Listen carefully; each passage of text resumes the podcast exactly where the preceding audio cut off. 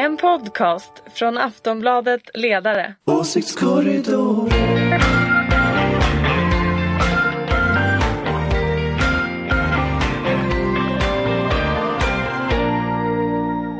Välkomna! Eh, det här är faktiskt Åsiktskorridoren. Precis som vanligt, eller nästan som vanligt. Eh, Pernilla Eriksson från Aftonbladets ledarredaktion. Hej hej. Anders Lindberg, också Aftonbladets ledarredaktion. Och Ulrika Schenström, moderat som det brukar heta. Hello, hello!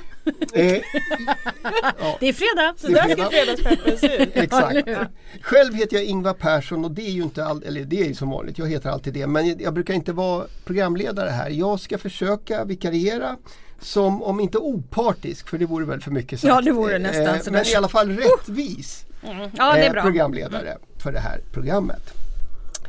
Som eh, vi sa på vägen in här Ulrika, vi ska ju förstås prata om det vi hela tiden pratar om Mm. eh, nu för tiden. Regeringsförhandlingarna.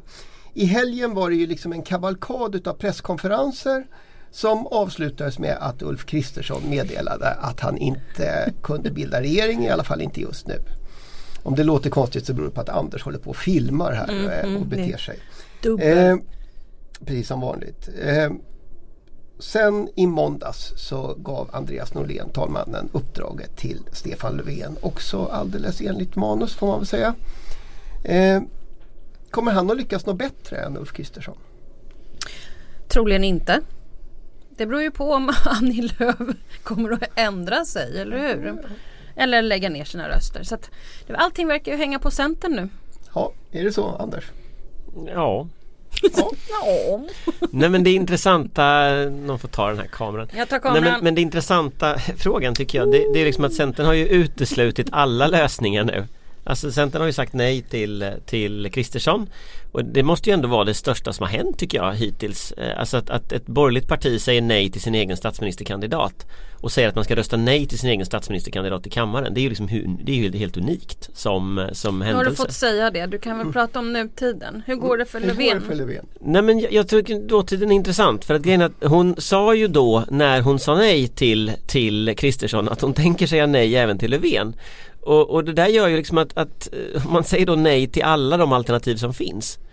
Alltså skulle jag hitta en lösning på detta så tycker jag det är en ganska uppenbar lösning och det är ju att det som, antingen så biter de i det, det sura liksom, citronen och så släpper de fram Jimmy Åkesson till makten, att de bildar en regering med hans stöd. Vill de inte det, ja då finns det inte så många alternativ. Och det alternativet som finns det är ju att lägga ner rösterna och släppa fram Löfven. Sen håller de på att fantisera ihop en massa alternativ som inte finns på riktigt. Liksom. Och vi är fortfarande i den här fantasifasen. Eh, så att Löfven lär ju inte lyckas liksom, men Samtidigt till slut antingen SD eller Stefan. Det är ju någonstans där. Tänk om Annie Lööf vill bo, äh, liksom, äh, bilda regering själv, ensam. du vet, Det är säkert nästa grej som kommer. Det, här, det blir Bergis en enpartiregering C. Det tycker du? Vi har Förlåt, ju, jag ska sluta flamsa. Nej, men, men på riktigt så är det ju faktiskt en, en politisk, det finns ju ett politiskt exempel. Även om det var Folkpartiet på den tiden Mm. som fick bilda regering eh, fast de väl var typ minst i riksdagen. Det var ett, år va? ett år. Ja. Eh, Ola Ja, precis. Ullsten. Ullsten 2. 1978. Nej, men de- de har Ullsten 1 och så får de då Ullsten 2 med, med eh, Annie Lööf. Det skulle ju vara roligt. Ja. Men varför ska inte Jan Björklund vara med Du i den här sa det inte regeringen? riktigt så Det skulle vara roligt. ja, förlåt det är fredag idag. Jag ska verkligen skärpa mig nu. Ja, jag tänker inte skärpa mig. Jag tycker att vi ehm, Alltså det här kan ju pågå i all oändlighet eh, tills det börjar växa mossa på oss och jag tycker att vi gör något bra av det här. Jag tycker att vi spöar Belgiens rekord. Vad var det de hade? 500, Fem- Ja, 500 dagar eller någonting 500 sånt. dagar och sånt. Jag, jag säger inte Brexit utan Breakit. Vi kan, Break it! vi kan bräcka det här rekordet. Det, den här tillfälliga regeringen, låt det bara pågå. Vi kör. Vi, inget annat konstruktivt kommer av det här men vi slår i alla fall rekordet. Ja, det är alltid något. Mm. Men är det så dåligt? Att det inte finns någon regering? Eller Nej, att det alltså, finns en... vi har ju ett väldigt bra regeringskansli. Det är klart att vissa saker, jag menar, måste ju göras som EU-nämnden måste fortgå och sådana här saker. Men det är klart att väldigt mycket i regeringskansliet är ju absolut inte jättemycket styrt av den politiska ledningen. Om knappt en månad så måste det finnas en budget. Ja, och det finns ju redan en budget så då går bara slå ju den in igen. Ja. Fast, fast alltså, gr- grundproblematiken börjar ju också diskuteras nu, talmannens roll. Alltså vad, om talmannen ska vara mer, aktiv eller vad talmannen ska göra. Och då börjar ju så borgerliga mm, debattörer föreslå att nu ska talmannen liksom förhandla med SD för det kan inte borgarna göra. Eh, I Dagens Industri är man inne på det och sådär. Och, och, alltså, jag tror att i takt med att vi går in i någon slags silly season så kommer det bli mer och mera knassaker som kommer att komma ut. Eh, och till slut så, alltså man vet ju inte vad som kan hända men men om man tänker liksom, enligt grundlagen ska fyra personer upp i, i kammaren och rösta som, som statsminister. Liksom, vilka fyra personer skulle ställa upp på det? Alltså jag har otroligt svårt att se att fyra personer med någon form av självbevarelsedrift gör personer, det. Du menar partiledare alltså? Ja men om, om du en gång, ja, men om Kristersson kliver upp dit och så blir han nedröstad och så skriver Stefan Löfven upp dit och så blir han nedröstad, det är två. Vilka ska de andra två vara då? De kan ju i och för sig komma tillbaka. Ja. Jo men hur roligt är det att bli nedröstad två gånger? Då ska de alltså bli nedröstade två gånger var innan vi får ett, ja, men innan vi får ett nyval. Alltså, grundlagen är ju inte skriven för att det ska kunna bli något nyval. Vem sjutton går upp liksom andra gången? Löfven skulle då gå upp tredje gången då och liksom bli nedröstad. Det, det är ju ingen som kommer göra det. Så kort sagt. Så Löfven sitter alltså är- kvar då enligt Pernillas modell till 2022 och övergångsregeringen flyttar inte på sig. Så läget är kort sagt låst till Annie Lööf och Andersson. Vi kommer tillbaka till det. Jag måste bara fråga en annan sak först. Eh, alltså en sak som ju har märkts den här korta veckan då. Eh, lite grann av i alla fall. Det är ju att Stefan Löfven gör de här, ställer de här frågorna från statsministertaburetten fortfarande. Eh, att han kan bjuda in de andra partiledarna till Sagerska huset, inte till något, något lite dammigt partikansli eller på sådär sätt. Har det betydelse? Alltså det är ju en ren formfråga men Alltså du menar taburetterna och, och Ja, fina huset och ja. Ja, alltså är man intresserad av makt, politik för maktens skull så är det säkert jättekul att åka omkring i, regeringsplanet och, och äta jord, jordgubbar höll på att säga. Jag menade just dricka starköl och äta jordnötter som jag brukar kalla det för förr i alla fall. Ja men det är ju väldigt trevliga miljöer och så men, men man ska inte tro att det är en enkel tillvaro i regeringskansliet. nej, men jag, jag tänker just det Alltså här du att- måste ju jobba på riktigt. Du kan inte bara åka omkring planlöst i en bil eller bara ha massa middagar. Det funkar ju inte. Men grejen är väl den att, att Löfven, om han är smart så använder han väl det där att liksom bjuda in till Sagerska huset och, och ha liksom fina draperier eller vad man nu har. Jag har aldrig varit i Sagerska huset så jag vet inte. Men liksom Alltså fina miljöer och liksom pampigt och sådär. Och Vill inte ni komma hit liksom så här. Ja. Välkommen till, hem till mig nu Annie Lööf, här Björklund. så här fint kan ni ha det liksom. Det är klart han skulle Fast det, Annie Lööf vet Men- ju hur fint man kan ha det så att hon, hon har ju Det vet- redan ja, det varit vet- där. Ja, och bryr de sig liksom om man är på den nivån. Jag tyckte att det kändes som när vi var eh, i regeringsställning 2006 till 2014 att väldigt många socialdemokrater var liksom sådär Det är faktiskt min kaffemaskin Mm. på, på plan eh, 7 på, i Pentryt på statsrådsberedningen. Och Ni sådär. bytte den också. Jag vet, det är en Det mycket är mer faktiskt, fashionabel. ja jag vet, ni bytte ut den där kaffemaskinen och dessutom i det här pentryt så satte ni dessutom upp en stor karta över Fredrik Reinfeldts resor Ja. med små töntiga pinnar Vad är över det allt för han hade töntigt rest. med det? Gjorde ni. På liksom sossarnas pentry, Ja, du alltså på regeringskansliet. Men det jag tyckte var mest Vilken intressant när vi kom dit det var att varje dag kom det små påsar från NK Ja, mm, med små kakor, kardemummakakor till kaffet och sånt och bullar och allt från NK. Jag tänkte hoppla hoppla. Varuhusfjäsk. Ja, ja ja eller, det eller var nog betalt. var Nej det var lite- nog det var en sån här lång beställning Ja, tills vi kom Göran hela- skulle komma tillbaka. typ. Men, men, men jag tänker att de här borgerliga nissarna nu som är, de, de har ju suttit i regering innan, de har ju den erfarenheten. Samtidigt så verkar de ju ha lite, de har lite, de har lite så att säga på något sätt de tycker de hör hemma där. Alltså de är lite som Göran Persson nu. De vill liksom tillbaka. Så att jag undrar alltså, jag undrar om inte det, det är starkare dragning på dem än, än eh, ja, Lars Leijonborg och vad de hette på den tiden för. I synnerhet Jan Björklund. Ja. Jag tänker också på Du menar att Jan allmänheten. längtar efter sin Alltså- kaffeautomat? Nej, jag tror att om Löfven är smart så bjuder han in honom till utbildningsdepartementet. Och bara Och så sätter han honom där och så får han förhandla utan, med honom utanför där. hans gamla Ja, rum. utanför hans gamla rum, precis. Det finns en del, eh, en del saker att mecka med här uppenbarligen. It's all about psychology. Ja det verkar väl vara så va? Och bilden utåt. För det har väl varit viktigt i det här spelet. Det har väl varit en väldig kamp om vem som ska framstå som den naturliga regeringsbildaren. Från typ den första val och lokalsundersökningen. Ehm, och, och, och det fortsätter väl nu? Ja men alltså på valnatten så utmålade ju alla sig själva till stegrare. Det fanns ju ingen partiledare som gick ut och sa att det kunde ha gått bättre utan alla var ju vinnare. Jimmy Åkesson såg ledsen ut. Det var så roligt. Ja, han var den som var- lyckades bäst men han såg mest deprimerad ut. Ja men allting handlar ju om vad man benchmarkar mot så att säga. Vad man trodde. vad Marcus Oskarsson har gett honom för förväntningar och så vidare. Men Du tänker så ja. Men om vi, om vi då tänker, vi, vi har ju varit inne på det här med Annie Lööf och så och så säger ni precis som alla andra att det, alltihopa det här hänger nu på hur, hur hon och kanske Jan Björklund bestämmer sig för att göra. Eh, vilket val de tar. Men om man tänker mer allmänt om, om, om det är riktigt att eh, Annie Lööf och Jan Björklund har lovat två saker som inte går ihop. Eh, det måste väl vara en situation som politiker hamnar i med jämna mellanrum. Vad ska man göra då? Ja, alltså då ska man ju svika det löfte som, eh, som kostar minst eh, röster skulle jag säga. Och det som nog kostar minst röster för Annie Lööf och Jan Björklund är ju antagligen att hitta en lösning där båda samverkar med Löfven. Det var därför jag sa att lösningen är att de lägger ner rösterna. Därför att det kostar väldigt mycket att sitta i regering med Löfven. Det tror jag, det tror jag de har liksom, det är en riktig analys liksom. D- Där kommer allmänborgerliga väljare att bli väldigt sura. Däremot så inser ju också allmänborgerliga väljare att det där med SD är inget roligt. Och de, SD ställer ju till en kaos nu runt om i kommunerna runt om i landet. Så att, så att man ser ju på något sätt att det här funkar inget bra. Så det går ändå att berätta varför man lägger ner rösterna och släpper fram Löfven. Skulle man då däremot släppa fram SD på något sätt, att man släpper fram Kristersson med stöd av SD.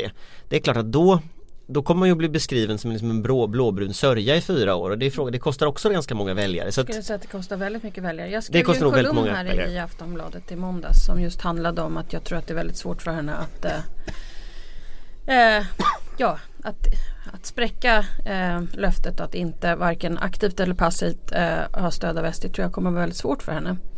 Och jag tror att hennes väljare som sagt gillar heller inte Socialdemokraterna men om man måste välja där så väljer de sossarna.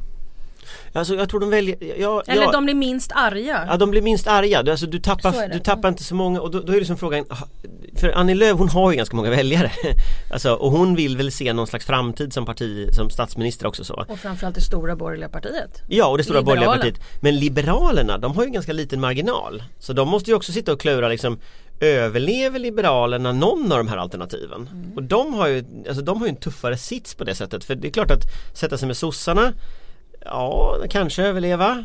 Sätta, lägga ner rösterna. Ja, Större chans att överleva.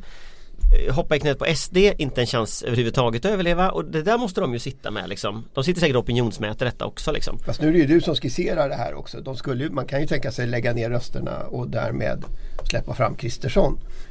Alltså, Men då sitter man där varenda votering sen. För, för Kristersson ska ju då ta hem ett spel efter det där man i varenda votering är beroende av SD.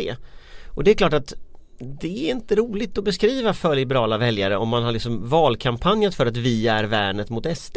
Alltså det, då, tänk på att det, den här mandatperioden var ungefär 100 tillkännagivanden i utskotten. Säg att du Dels ökar det jättemånga gånger. Dels har du eh, åtta budgetar som ska gå igenom riksdagen där SDs stöd behövs. Och sen har du jättemycket lagförslag, eh, propositioner som läggs där liksom blocken inte är överens. Alltså borgerliga väljare skulle få kanske en påminnelse i veckan om att SD är deras stödparti. Och liksom det mal ju sönder liberaler och centerpartister på, på fyra år vad skulle hända med Moderaterna i den, i den situationen? Moderaterna kommer ju ha lite smått problematiskt oavsett vad man gör. Alltså den här splitten kommer ju komma upp förr eller senare. Eh, den som en gång i tiden Gösta Bohman fick ihop. Eh, och, den, och den märks ju tydligt. Eh, och den som låter mest är ju då de som är här ute på den högre kanten så att säga. Heimdaliterna som jag brukar kalla dem. Är det de som är de här som, som Fredrik Federley beskrev som, eh, som skulle skära i alliansen och allt möjligt här i, i Aftonbladet? Här Ja om han menade knökarna helt enkelt så är det väl dem. Annie Lööf som statsminister då? Vad säger ni? Va? Va? Ja, ja. Bara för att kasta in en granat Nej, men jag, jag tror ju inte på den lösningen för jag tror att hon har 8,5% och det är för lite. Så jag tror inte det kommer funka. Kristersson skulle inte gå med på, alltså Moderaterna skulle inte gå med på att hon var den borgerliga statsministern. Eh, de rödgröna skulle inte gå med på att hon var den rödgröna eftersom hon inte är rödgrön. Så att, det, är som, det sättet hon kan bli statsminister på det är ju att alliansen håller ihop. och att hon är största parti. Det är då hon blir statsminister och, och så, hon måste ju spela sina kort på något sätt på båda de planhalvorna. Hon måste se till att alliansen håller ihop för annars så kommer hon aldrig bli statsminister. Och hon måste se till att ta Moderaternas liberala väljare. Och det där liksom För hon vill helt enkelt ta hela alliansen in i opposition. Alltså det, det, Det det, det smarta för henne är ju Är ju det. det. Mm. Mm. Det är ju smarta för henne är ju det. Att, att på något sätt trassla in, hålla ihop alliansen. Det är därför jag menar att de ska lägga ner rösterna. För då kan man liksom ha en argumentation om att man inte vill ge SD makt.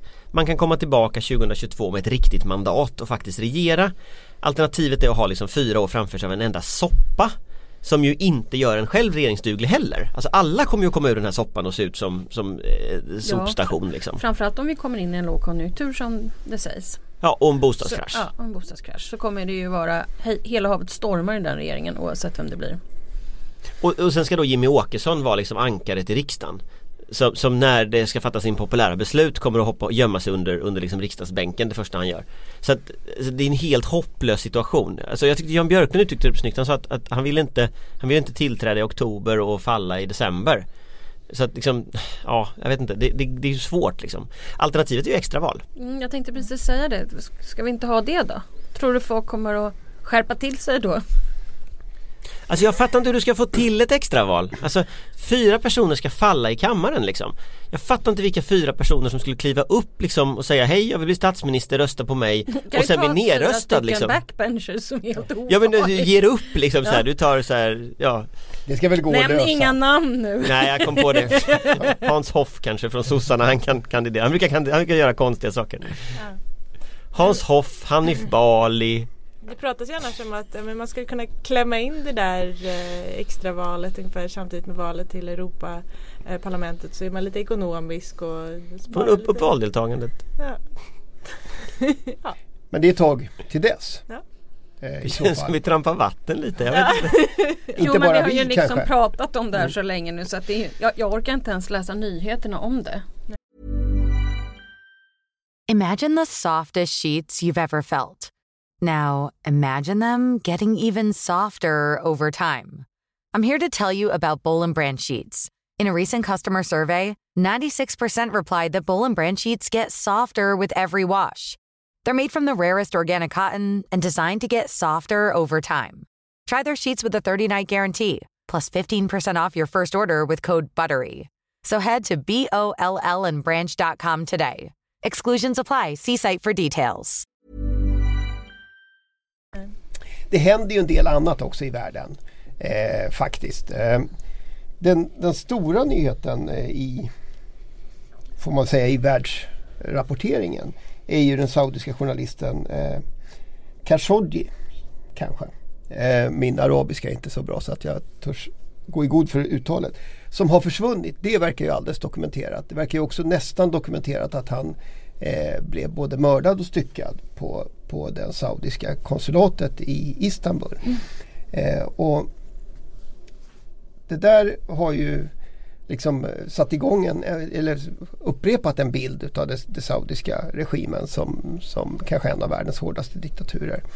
Samtidigt är det ju ett land dit både borgerliga och socialdemokratiska ministrar har haft klippkort eh, genom åren eh, för att, att sälja olika saker. Är det slut med det nu? Ja, jag vet faktiskt inte. Jag är tyvärr inte helt expert på det här. Däremot så tycker jag att om det är nu sant då att han har eh, bragts om livet så jag blir jag väldigt upprörd över hur en stat kan ta sig rätten att döda någon så att säga. Men eh, har de här åkt fram och tillbaka i regeringsställning eller efter? I regeringsställning? Ja, alltså, Jo, menar, men, men ja. Tolgfors, Tolgfors fick ju faktiskt Precis, eh, sluta. nu minns jag. Ja, mm. Eh, och, och, så, och, och Micke Dambergs antal besök i Saudiarabien har vi- vi inte riktigt lyckats räkna. Det Och Saab vill ju sälja lite diverse saker och sådär till dem. och Sådär. Och det, det, det är väl säkert andra som vill sälja ganska mycket Det här saker är ju och så. Anders expertfråga. Nu är vi ju ute inne på utrikespolitik. När Anders äntligen får prata sånt. Det var länge sedan. Ja men, men jag ska inte prata så mycket om det men alltså det, jag, Och vapenexport. Ja, det, det det, här är också. både vapenexport vapen. och, och, Ja. och, eh, Då får han på sig den här, du vet, hjälmen. Nej men jag, jag, jag, jag har faktiskt inget, inte så mycket att säga om det. Jag, min gissning är att nej det kommer inte att ändra något. Eh, därför att det finns så starka ekonomiska intressen i att sälja och förhandla med Saudiarabien. Samtidigt är det helt koko att det gör det. Mm. Och det är likadant som den här svenska vapenexporten till Saudiarabien att vi de facto har beväpnat den här regimen. Och samtidigt som den här regimen nu ska bomba sönder Jemen i småbitar mm, så, så, så det är klart att det, det, är ju helt vansinnigt att det är så. Men det är ju så, jag tror inte det kommer att ändras och jag tror att det spelar ingen roll vilken regering vi har för det här är så enormt starka ekonomiska intressen som ligger bakom det liksom. Så är det. Mm. Det är bara att komma ihåg när Margot Wallström kallade Saudi för en, en medeltida rättsskipning i, i Saudiarabien och då skulle man alltså piska en bloggare eh, som hade protesterat mot, mot regimen. Eh, och det slutade med en diplomatisk kris där Sverige fick skicka dit Björn von Sydow för att liksom reda upp relationerna för att Margot Wallström hade varit så elak mot den här stackars, eh, ja de här stackars terrorregimen då som de har där. Eh, men, men, jag minns detta men liksom, det här är ju en regim som ideologiskt sett påminner om IS. Det är ju som att IS skulle ha en stat liksom. Eh, och de handlar vi med. Vi skulle ju aldrig sälja vapen till IS. Nej. Nej, det här är ju en regim som eh, förtrycker kvinnor, kuvar medier, främjar islamism, eh, mördar meningsmotståndare och så vidare. Och så vidare. Och vi fortsätter glatt att handla med dem. Eh, och eh, om vi hade någon skam i kroppen, om hela världen hade någon skam i kroppen så skulle de frysa ut de här jävlarna. Men eh, så mycket kommer väl inte ske. Nej och så har de Vi väldigt mycket olja. Kan få diplomatisk kris nu. Ja. ja men det är ju också det, som är, det är, det är också det som är grejen. Det här, de, de här håller ju säkert inte isär vad som är liksom en stat och vad som är journalister. Alltså, så, så de, de, kan säkert starta diplomatiska kriser över vilken skit som helst. Ni, liksom. ni såg väl det här SVT-programmet Svenska nyheter där han, eh, eh, han programledaren som jag inte kommer på exakt vad han heter nu eh, hade, skämtade väldigt mycket om Kina och det blev ju ett jättebråk och UD fick problem. Det är väl fortfarande bråk? Och, det är väl fortfarande bråk ja. Fast ja. Saudi är ju, alltså vi brukar ju alltid få klagomål när vi skriver om olika länder så Saudi vet tusen, det kommer jag inte ihåg men olika så här, så här Ungern blir arga på oss och sådär. Och det där, det är ändå länder som kan skilja på vad som är stat och inte stat. Men den där typen av regimer som Saudiarabien eller Nordkorea eller Iran och så, de, de vet ju inte skillnaden. De tror ju att liksom allting är samma. Så Pernilla kanske skapar en riktig kris liksom nu här. Ja, det är inte förvånande, det är ganska roligt. Ja, då kan ju UD liksom... försöka reda ut det. Åsiktskorridoren goes global. goes global. Hälften på engelska. ja, så måste det vara va? Eh, Opinion corridor.